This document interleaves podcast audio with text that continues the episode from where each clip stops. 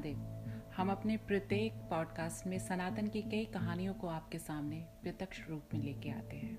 पिछले कुछ दिनों से हम गायत्री महाविज्ञान के बारे में चर्चा कर रहे हैं। आज हम गायत्री यज्ञ के बारे में बात करेंगे। गायत्री यज्ञ किस तरह, किस प्रकार का और कितने प्रकार के यज्ञ गायत्री को प्रसन्न करने के लिए किए जाते हैं। मैं तहक्षी, आप सबका स्वागत करती हूँ। और आइए इसी के बारे में चर्चा करते हैं। कहते हैं कि पाप नाशक और शक्तिवर्धक तपस्याएँ अनेक प्रकार की होती है, जिसमें अग्नि की उष्णता से संसार में सभी पदार्थ जल बदल के गल जाते हैं। कोई ऐसी वस्तु नहीं है जिसमें अग्नि का ससर्ग होने से वह परिवर्तन ना हो। तपस्या की अग्नि भी ऐसी ही है, वह पापों के समूह को निश्चित रूप से गलाकर नरक कर देती है। बदलकर मन भावन से मन की दशा को भी पुण्य रूप में प्रभावित कर देती है। अथवा हम कह सकते हैं कि जो प्रारंभ कर्म समय के परिपाक में प्रबंध और भविष्यता में बन चुके हैं, जिनका भोगा जाना अमिट रेखा के भांति सुनिश्चित हो चुका है, वह कष्ट, साध्य भोग, तपस्या की अग्नि के कारण गलकर नरम हो जाते हैं। उन्हें भोगना आसान हो जाता है। जो पाप परिणाम दो महीने तक भयंकर उधर शूल होकर प्रकट होते हैं। वह साधारण कवच बनकर दो महीने तक मामूली गड़बड़ी करके आसानी से चल सकते हैं। जिस पाप के कारण हाथ या पैर कट जाते हैं, भारी रक्त भाव होते हैं, संभावनाएँ ऐसी बन जाती है कि मृत्यु हो जाए। वह मामूली ठोकर लगने पर यह चाकू आदि चुभने से दस बूंद खून बहकर निवृत्त हो जाते हैं। ये केवल कही और सुनी हुई बातें नहीं है। ये कई भक्तों के साथ, कई ऐसे भक्त हैं जिनके साथ ये रोज़मर्रा में हो चुकी हैं। जन्म जन्मांतरों से संचित हो पाप में कई जन्मों तक भारी कष्ट देते रहने वाले वे थोड़े थोड़े चिन्ह पूजा के रूप में प्रकट होकर इसी पाप से निर्वर्त हो जाते हैं। वह मृत्यु के पश्चात स्वर्ग मुक्ति, अत्यंत वैभवशाली जन्म मिलने का मार्ग में साफ़ हो जाते हैं। देखा गया है कि तपस्वियों ने इस जन्म को प्राय कुछ असुविधाएँ रहती है, जिसका कारण ये है कि जन्म जन्मांतरों से समस्त पाप समूह का भुगतान इसी जन्म में होकर वे आगे का मार्ग साफ़ हो जाते हैं। इसीलिए ईश्वरीय प्रधान के कई हल्के फुल्के कष्ट तपस्वियों को मिलते रहते हैं। वे पापों का गलना कह सकते हैं बदलना इस प्रकार होता है कि पाप का फल सहना पड़ना यह स्वाद बड़ा ही स्वादिष्ट हो जाता है। धर्म के लिए, कर्तव्य के लिए, यश, कीर्ति और परोपकार के लिए कष्ट सहने पड़ते हैं तो ऐसा ही जैसे प्रसव पीड़ा। प्रसूता से प्रसव काल में पीड़ा होती है तो उसके साथ साथ उल्लास भी होता है। चंद्र के मुख का सुंदर बालक या बालिका से पीड़ा माँ के हृदय को बिल्कुल भुला देती है। यही कारण तपस्वियों का है। राजा हरिश्चंद्र धदीची प्रहलाद मोर ध्वजा आदि को भी कष्ट सहने पड़े। उनके लिए उस काल में भी उल्लास में था और अंततः अमर कीर्ति की सदगति की दृष्टि से भी वह कष्ट उनके लिए सब प्रकार से मंगलमय रहे। दान देने से जहाँ ऋण मुक्त होता है, वहाँ यश तथा शुभ गति भी प्राप्त होती है। तप द्वारा जिस प्रकार उधार पड़ जाता है और मेहमान जीव जाना जो दो कार्य में हो सकते हैं। और इसी प्रकार पाप अभी प्रारब्ध नहीं बने हुए। भूल अज्ञान मजबूरी ये सब के कारण कई बार पाप हो जाते हैं तो इनका अशुभ कर्म तप की अग्नि में जलकर अपने आप भस्म हो जाता है। सूखे हुए घास पात के ढेर को अग्नि की छोटी सी चिंगारी जल, जला डालती है। वैसे ही श्रेणी के पाप कर्म तपस्या, प्रायश्चित, भविष्य में वैसा ना करने का एक दृढ़ निश्चय अपने आप में पाप को नष्ट कर देता है। प्रकाश के सन्मुख जिस प्रकार अंधकार वलीन हो जाता है, वैसे ही तपस्वी अंताकरण के प्रखर किरणों के पीछे कुसंस्कार नष्ट हो जाते हैं। साथ ही कुसंस्कारों की छाया दुर्गंध, कष्ट, कारक परिणामों का घट भी अंत हो जाता है। तत्पश्चात वे पूर्वकृत पापों का गलना, बदलना एवं जलना होता है। जो बात वही है कि वर्णा तपस्वी एक नई परम सात्विक अग्नि पैदा कर सकता है। इसी अग्नि को दैवी विद्युत शक्ति, आत्मतेज, तपोबल नामों से भी पुकारा जा सकता है। इस बल के अंतकरण में छिपी हुई सुप्त शक्तियाँ जागृत होती हैं। दिव्य सद्गुणों का विकास होता है, स्फूर्ति, उत्साह, साहस, धैर्य, दूरदर्शिता, संयम, सन्मार्ग और प्रवृत्ति आदि अनेक गुणों की विशेषता प्रत्यक्ष परिलक्षित होने लगती है। कुसंस्कार, कुविचार, कुटेव, कुकर्म से छुटकारा पाने के लिए तपस्चार्य एक रामबाण अस्त्र है। प्राचीन काल में अनेक देव दानवों ने तपस्या करके मनोरथ को पूरा करने वाले वरदान प्राप्त किए हैं। घिसने की रगड़ से गर्मी पैदा होती है, वैसे ही अपने को तपस्या के पत्थर पर घिसने से आत्म शक्ति का उद्भाव होता है। समुद्र को मतने से चौदह रत्न मिलते हैं तो दूध को मतने से घी निकलता है। उसी प्रकार काम मंथन से प्राणधारी बालक उत्पत्ति होती है, भूमि मंथन से अन्न उपजता है। तपस्या द्वारा आत्म मंथन से उच्च आध्यात्मिक तत्वों की बुद्धि का लाभ प्राप्त होता है। पत्थर पर खिसने से चाकू जैसे तेज हो जाता है, अग्नि में तपाने से सोना निर्मल हो जाता है तब से तपा हुआ मनुष्य पाप मुक्त, तेजस्वी, विवेकवीन और भी पुण्य गति सदगति हो जाता है। अपनी इन तपस्याओं को गायत्री तपस्या के स्थान में बहुत महत्वपूर्ण माना गया है। हम कुछ ऐसे तपों के बारे में बात करेंगे, जो गायत्री तप के अधीन आते हैं। पहले तप का नाम है आसवाद तप। तप उन कष्टों को कहते हैं जो अभ्यायुक्त वस्तुओं को अभाव से सहने पड़ते हैं। भोजन में नमक या मीठा ये दो स्वाद प्रधान वस्तुएँ हैं। जिनमें से एक वस्तु ना डाली जाए तो भोजन स्वाद रहित हो जाता है। प्राय लोगों को स्वादिष्ट भोजन करने का अभ्यास होता है। इन दोनों स्वाद तत्वों में, इनमें से एक छोड़ देने से जो भोजन बनता है, उसे सात्विक, प्रकृति वाला ही कर सकता है। राजसिक प्रकृति वाले मन में उसे नहीं भरेगा। जैसे जैसे स्वाद रहित भोजन में संतोष प्राप्त होता है वैसे वैसे सात्विकता बढ़ती जाती है। सबसे प्रारंभ में एक सप्ताह, एक माह, एक ऋतु लिए इस तरह प्रयोग में लाना चाहिए। आरंभ में बहुत लंबे समय के लिए ऐसा नहीं करना चाहिए। ये अस्वाद तप होता है। दूसरे तप का नाम है तितिक्षा तप। सर्दी या गर्मी के कारण शरीर में जो कष्ट होते हैं, उसे थोड़ा थोड़ा सहन करना सबको पड़ता है। जाड़े की ऋतु में धोती, दुपट्टा, कुर्ते, वस्त्रों से गुजर कर रात में रुई, कपड़ा ओढ़कर, कंबल, ये सब ऋतु पर प्रभाव होता है शरीर गर्म पानी का प्रयोग ना करना ताजे जल से स्नान करना अग्नि से ना तपना शीत को सहन करना तब पंखा छाता या बर्फ़ का त्याग ये गर्मी का तत्पश्चात करना इसको ततीक्षा तप कहते हैं।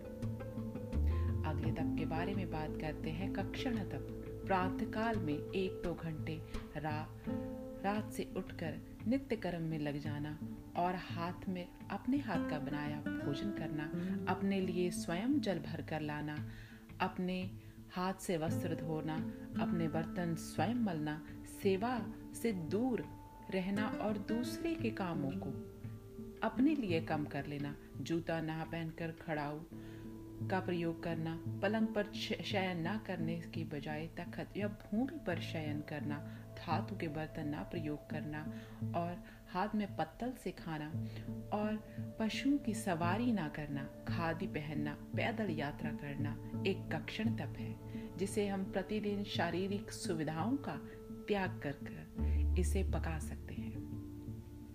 अगले तप का नाम है उपवास तप। गीता में उपवास को विषय विकार से निर्वित करने वाला बताया गया है। एक समय, अन्हार में एक समय फलाहार, आरंभिक उपवास है। धीरे धीरे इसकी कठोरता बढ़ानी चाहिए। दो समय फल, दूध, दही आदि का आहार इससे कठिन है। केवल दूध या छाछ पर रहना, उसे कई बार सेवन किया जा सकता है। जल हर एक उपवास में कई से अधिक मात्रा में बिना प्यास से भी पीना चाहिए। जो लोग उपवास में जल नहीं पीते या कम पीते हैं वे भारी भूल करते हैं। उनके पेट में अग्नि आंतों में पड़े मल में सूखकर गांठें बनती है। इसीलिए उपवास में कई बार पानी पीना चाहिए।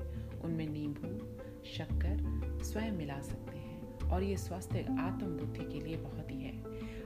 उपवास तप इसे कहते हैं। गव्य कलप तप शारीर और मन में अनेक विकारों से दूर करके इनके लिए गव्य कलप अभूतपूर्व है। राजा दिलीप जब निर्संतान रहे तो उन्होंने कुल गुरु के आश्रम में गौ चराने की तपस्या, पत्नी सहित की।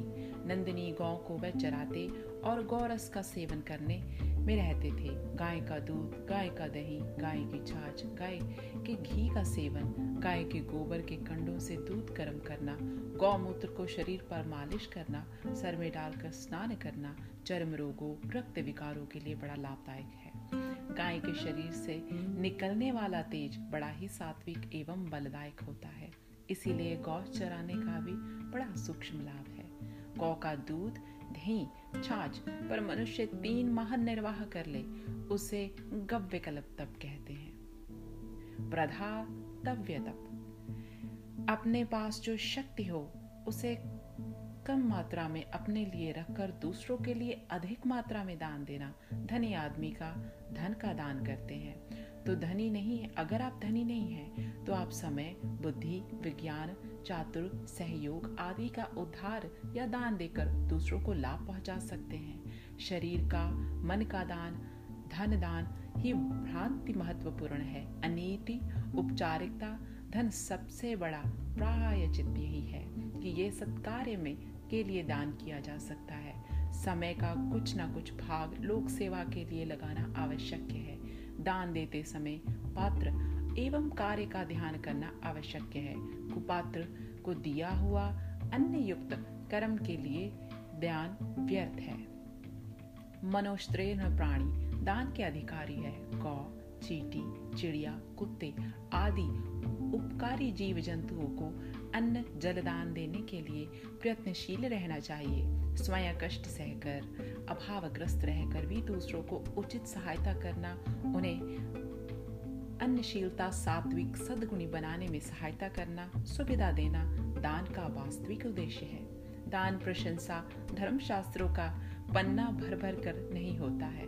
इसे पुण्य का संभव अधिक कहा जा सकता है। वेद कहते हैं सौ हाथों से कमाए और हज़ार हाथों से दान करें। इसे प्रधातप्यदा तप कहा जाता है। निष्कासन तप अपनी बुराइयाँ एवं पापों को गुप्त रखने से मन में भारी रहता है, पेट में भरा रहता है तो उसे नाना प्रकार के रोग उत्पन्न होते हैं। वैसे ही पापों को छुपा कर रखा जाए तो वह गुप्तता करने के लिए मल की तरह गंदगी और सड़न पैदा करके समस्त मानसिक क्षेत्र को दूषित करते हैं। इसीलिए कुछ ऐसे मित्र चुनने चाहिए जो काफ़ी गंभीर और विवश आपके विश्वास पात्र हो। उन्हें अपने पाप कथाएँ कह देनी चाहिए, अपनी कठिनाइयाँ, दुख गाथाएँ, इच्छाएँ, अनुभूतियाँ, इसी प्रकार किन्हीं ऐसे लोगों से कहना चाहिए जो उतने उद्धार हो कि उन्हें सुनकर घृणा ना करें। कभी विरोध ही ना हो। ऐसे दूसरों को प्रकट करने से हानि ना पहुंचाएँ।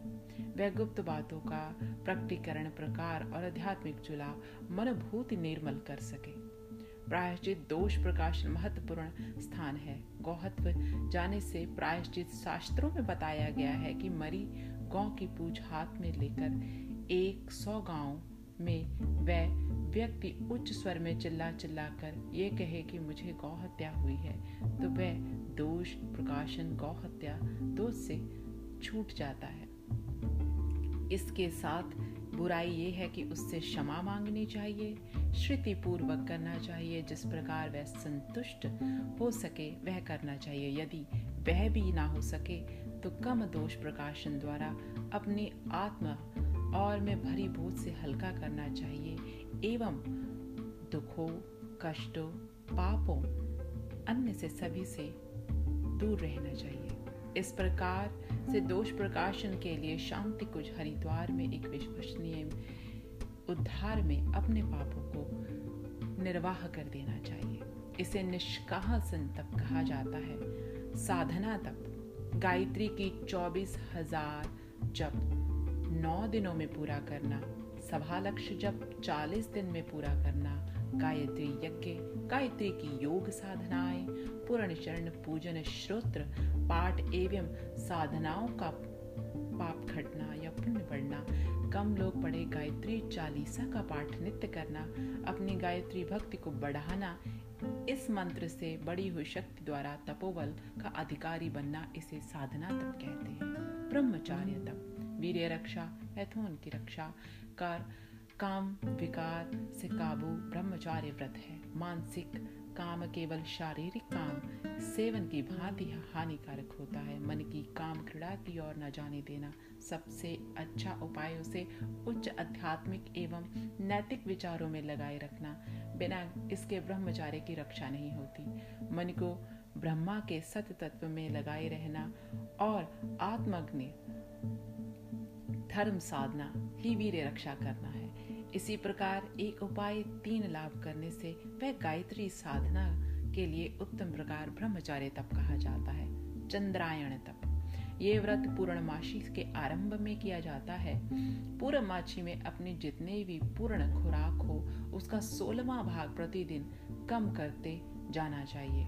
जैसे आप पूर्ण आहार एक सिर है तो प्रतिदिन एक छटांक आहार कम करना चाहिए। कृष्ण पक्ष चंद्रमा जैसे एक एक कला नित्य घटता है, वैसे ही एक एक पूर्ण शास नित्य कम करते रहना चाहिए। अमावस्या और प्रतिपदा को चंद्रमा बिल्कुल दिखाई नहीं पड़ता।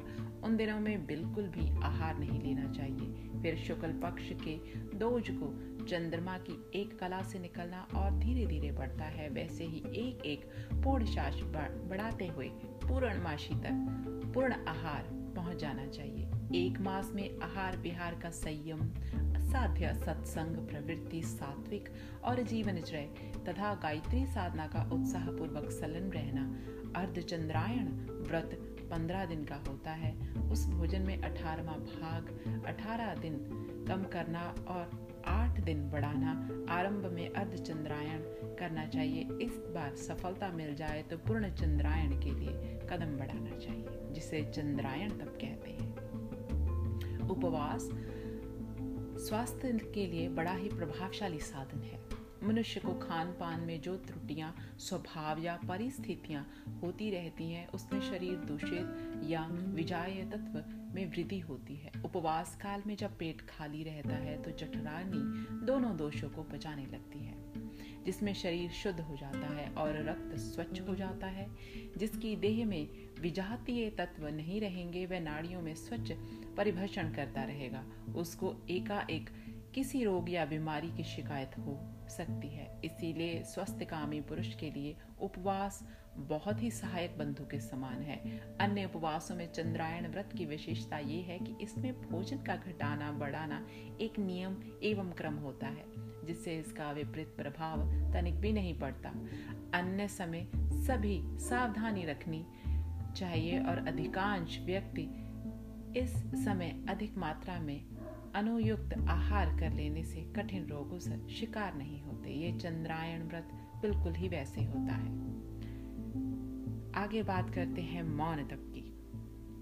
मौन में शक्तियों की शरण रखना, आत्मबल एवं संयम बढ़ाना, दैवी तत्वों की वृद्धि करना, चित्त की एकाग्रता बढ़ती जाती है। शांति का प्रादुर्भाव होता है। बहुमुखी वृत्तियाँ अंतर्मुखी होने से आत्मवृत्ति मार्ग पर प्रशस्त होता है। प्रतिदिन का सप्ताह अथवा मास में कोई ना कोई नित्य समय मौन रहने के लिए निश्चित करना चाहिए।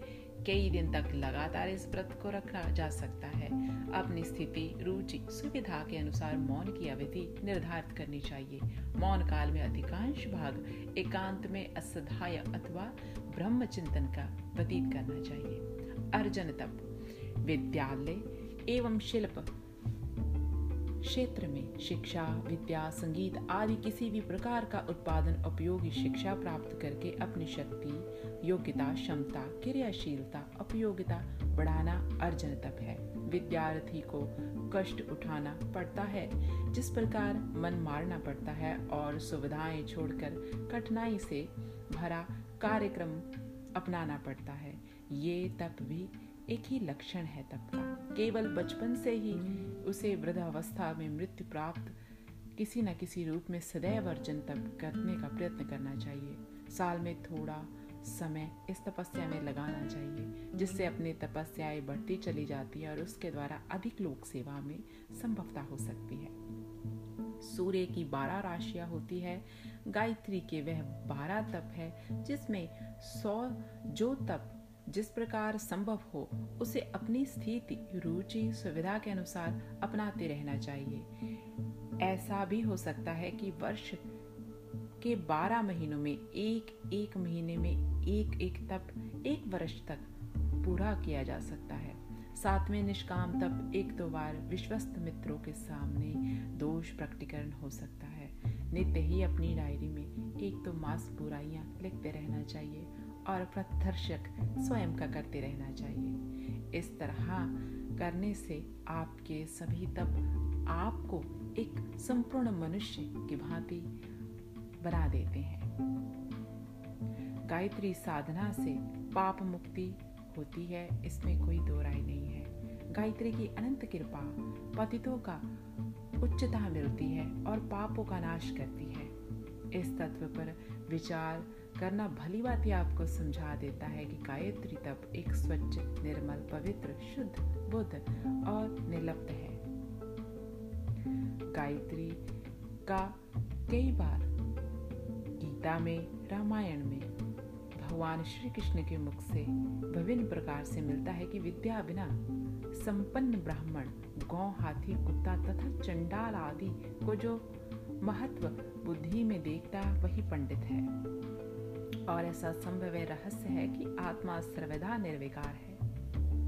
उसकी मूल स्थिति में परिवर्तन होता रहता है, केवल मन, बुद्धि चित अहंकार, अंताकरण चष्टवाय रंगीन, विकारग्रस्त हो जाता है, जिसके कारण मनुष्य अस्वाभाविक, अभिन्न विकृत दशा में पड़ा हुआ प्रतीत होता है। इसी स्थिति में यदि परिवर्तन हो जाए तो आज के दुष्ट कल के संत हो सकते हैं। इसमें कोई कार्य कठिन नहीं है।